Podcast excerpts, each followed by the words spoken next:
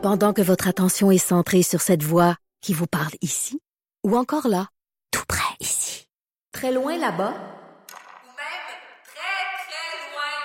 Celle de Desjardins Entreprises est centrée sur plus de 400 000 entreprises partout autour de vous. Depuis plus de 120 ans, nos équipes dédiées accompagnent les entrepreneurs d'ici à chaque étape pour qu'ils puissent rester centrés sur ce qui compte, la croissance de leur entreprise.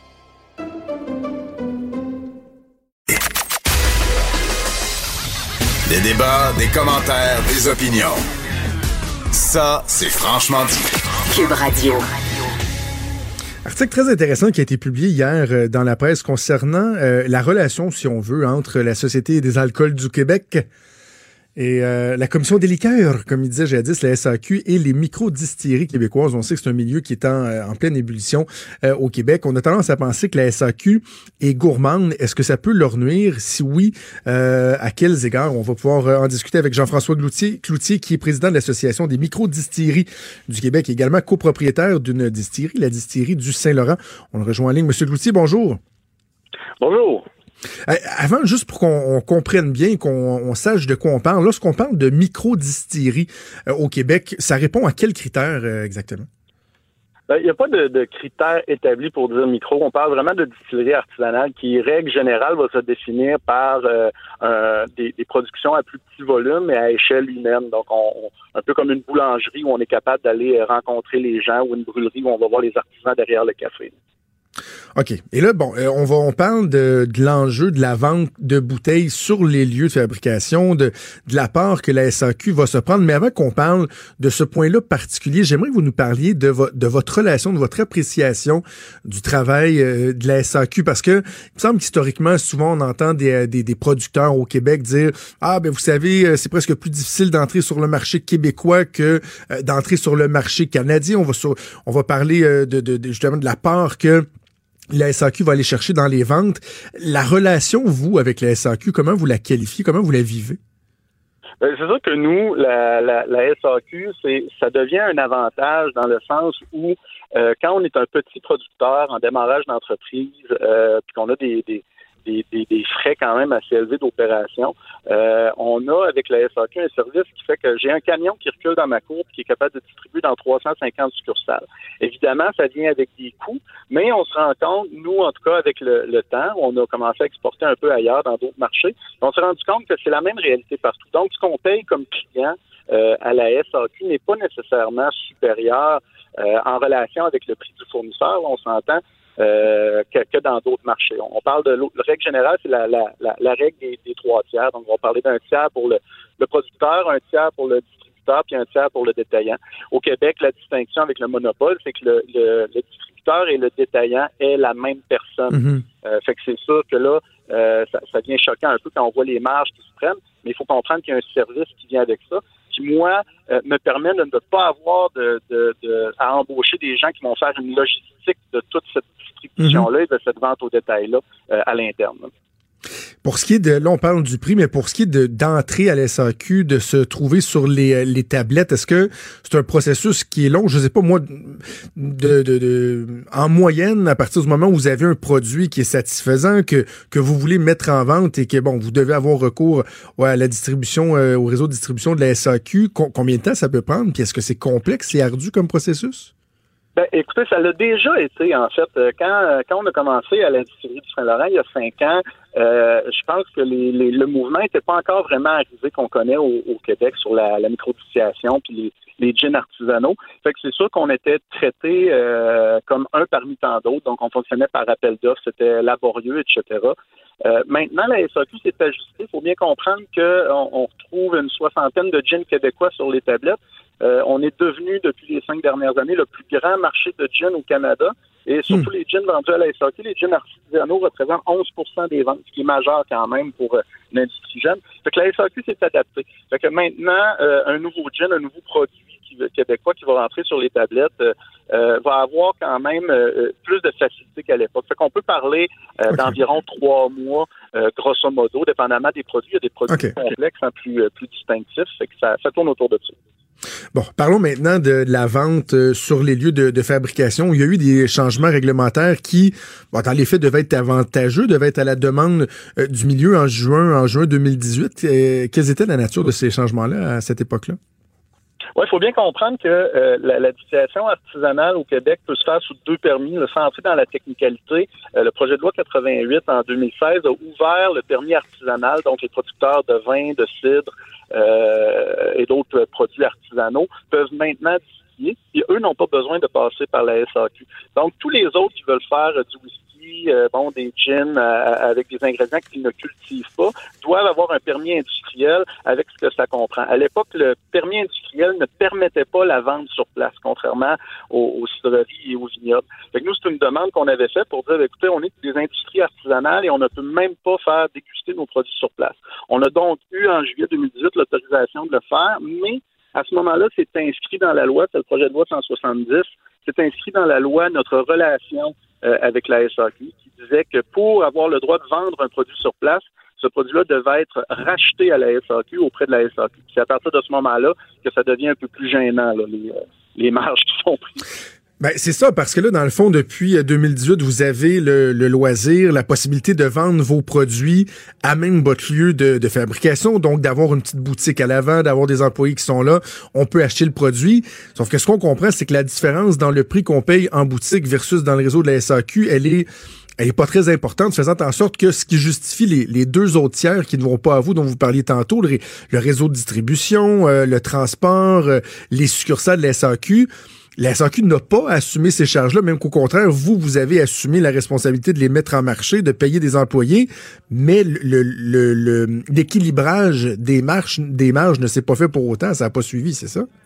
Non, effectivement, mais c'est, il y a plusieurs, plusieurs choses là-dedans. Comme, comme je vous dis, c'est la SAQ est prise un peu avec la loi qui dit qu'elle doit nous vendre les bouteilles. Donc, euh, techniquement, on ne peut pas prendre les bouteilles directement de notre inventaire. Tout le monde autour de la table, et le gouvernement et la SAQ et les producteurs se sont entendus pour dire que ça faisait aucun sens de distribuer nos bouteilles dans le réseau et de les racheter. Fait qu'il y a eu une entente qui dit qu'on prend nos bouteilles à même notre inventaire et on remplit des registres euh, de vente qui, eux, vont dire, bon, ben, on a vendu pour tant de bouteilles, donc on vous doit tant. Euh, mais encore une fois, on prend la bouteille de notre inventaire, puis la SAQ n'y touche pas dans les faits. Fait que ce qu'on dit, nous, c'est que on, cherche la l'équité avec les autres producteurs d'alcool, les producteurs artisanaux d'alcool du Québec, qui dit que quand on vend sur place, euh, il n'y a personne d'autre qui touche que nous. Ben, cet argent-là vient dans nos poches. Supposons, prenons une, bouteille de votre gin, le, Saint-Laurent. Euh, combien est-il vendu en SAQ, par exemple, et combien vous, vous voudriez pouvoir le vendre pour euh, avoir un prix qui, tient compte de cette réalité-là, qui, est différente, puis qui soit satisfaisant pour vous? En fait, nous, ce qu'on, ce questionne, c'est pas tant le, prix de vente euh, final, hein, parce que il y, a des questions de volume là-dedans. Fait que si, mettons, on, dit, bon, ben nous, on le vend 13,65, la SAQ le vend 48,75, euh, même s'il est vendu 48,75, quand on se promène un peu dans le monde, on va voir les distilleries écossaises acheter euh, un whisky à la distillerie, ça revient pas moins cher seulement on est capable de faire des productions en plus petits lots qui vont être un peu plus payantes pour le producteur. Donc, euh, limiter l'obligation de faire du gros volume pour être rentable, parce qu'on se parle souvent de distilleries qui sont tenues par euh, euh, des couples, des amis, c'est des, très petites productions, des, des, des, projets à petite échelle, qui fait que même si les marges sont très bonnes, l'idée, ce serait de dire, ben, peut-être qu'on pourrait faire de bonnes marges, mais en vendant de petites quantités et quand même se, se tirer un salaire intéressant et surtout réinvestir dans la production de produits vieillis comme le whisky qui nécessite trois ans de vieillissement. Là. C'est pour ça que vous dites que dans sa forme actuelle, la loi, c'est comme si le message qu'elle envoyait, c'est que des spiritueux artisanaux, on n'en veut pas tant. On veut du volume pour pouvoir le vendre euh, dans le réseau puis que les marges soient satisfaisantes pour tout le monde, alors que en encourageant la, création de spiritueux artisanaux, ben euh, vous pourriez en faire en plus petite qualité, en quantité, demeurer tout de même rentable en le vendant notamment sur, sur les lieux de la fabrication. Exactement. Comme on connaît dans la dans l'industrie de la microbrasserie, euh, on a des brewpubs, on a on a plusieurs modèles d'affaires. C'est la même chose chez les vignobles, chez les, chez les cidreries c'est ce qu'on demande, dans le fond, c'est l'équité avec les autres producteurs d'alcool. On est dans, dans une espèce d'ambiguïté réglementaire où tout le monde est un peu pris avec ça, mais au final, c'est nous qui payons les frais parce qu'on peut pas avoir le loisir de développer nos entreprises. Il faut bien comprendre le contexte euh, au Québec, mais le contexte planétaire aussi où les spiritueux explosent présentement à l'échelle mondiale. Puis on veut aussi pouvoir bénéficier de ça, pouvoir mettre le Québec euh, en position euh, avantageuse là-dedans. Il faut qu'on puisse réussir à développer nos entreprises sur notre territoire. Sentez-vous de l'ouverture du côté des autorités, du côté de la SAQ, ou est-ce qu'on est dans un cul-de-sac? Non, on, on, était dans un cul-de-sac, je vous dirais, il y, a, il, y a, il y a quelques années. On sent vraiment une ouverture, il y, a, il y, a, un changement de cap qui est donné. Je pense que les gens comprennent bien notre réalité. Puis, faut pas être naïf non plus. Je veux dire, ça vend très bien. Euh, si on n'existait pas il y a cinq ans, euh, en 2018, on a généré comme 48 millions de ventes à la SAQ. Cette année, pour 2019, je pense qu'on n'est pas loin des 100 millions à, à revérifier, mais c'est, les gens, les gens, les Québécois veulent des spiritueux québécois et ils nous encouragent. Maintenant, il faut qu'on cet, encouragement-là, cette vague-là puisse se refléter aussi chez les producteurs pour qu'eux autres puissent s'en sortir, euh, puis survivre et continuer à, faire des, productions super intéressantes de produits euh, du terroir. Je suis curieux, M. Cloutier, vous, avez parlé d'à quel point la production de gin au Québec, c'est en pleine essence, c'est tellement populaire, puis c'est vrai, on voit la SAQ, puis il y a tellement de plus de produits qu'avant, puis ce sont des bons produits, là, les produits du Québec. Qu'est-ce qui fait qu'au Québec, particulièrement le gin, on dirait que euh, on, a développé une espèce d'expertise euh, en la matière? C'est, en fait, c'est, dur à dire parce que c'est vraiment surprenant. Euh, même ceux qui, euh, comme nous à la distillerie du Saint-Laurent, euh, avons un peu venir, vu venir la vague en voyant ce qui se passait aux États-Unis, je pense que personne n'a pu prédire vraiment que ça allait arriver comme ça. C'est-à-dire qu'il y a eu un engouement majeur.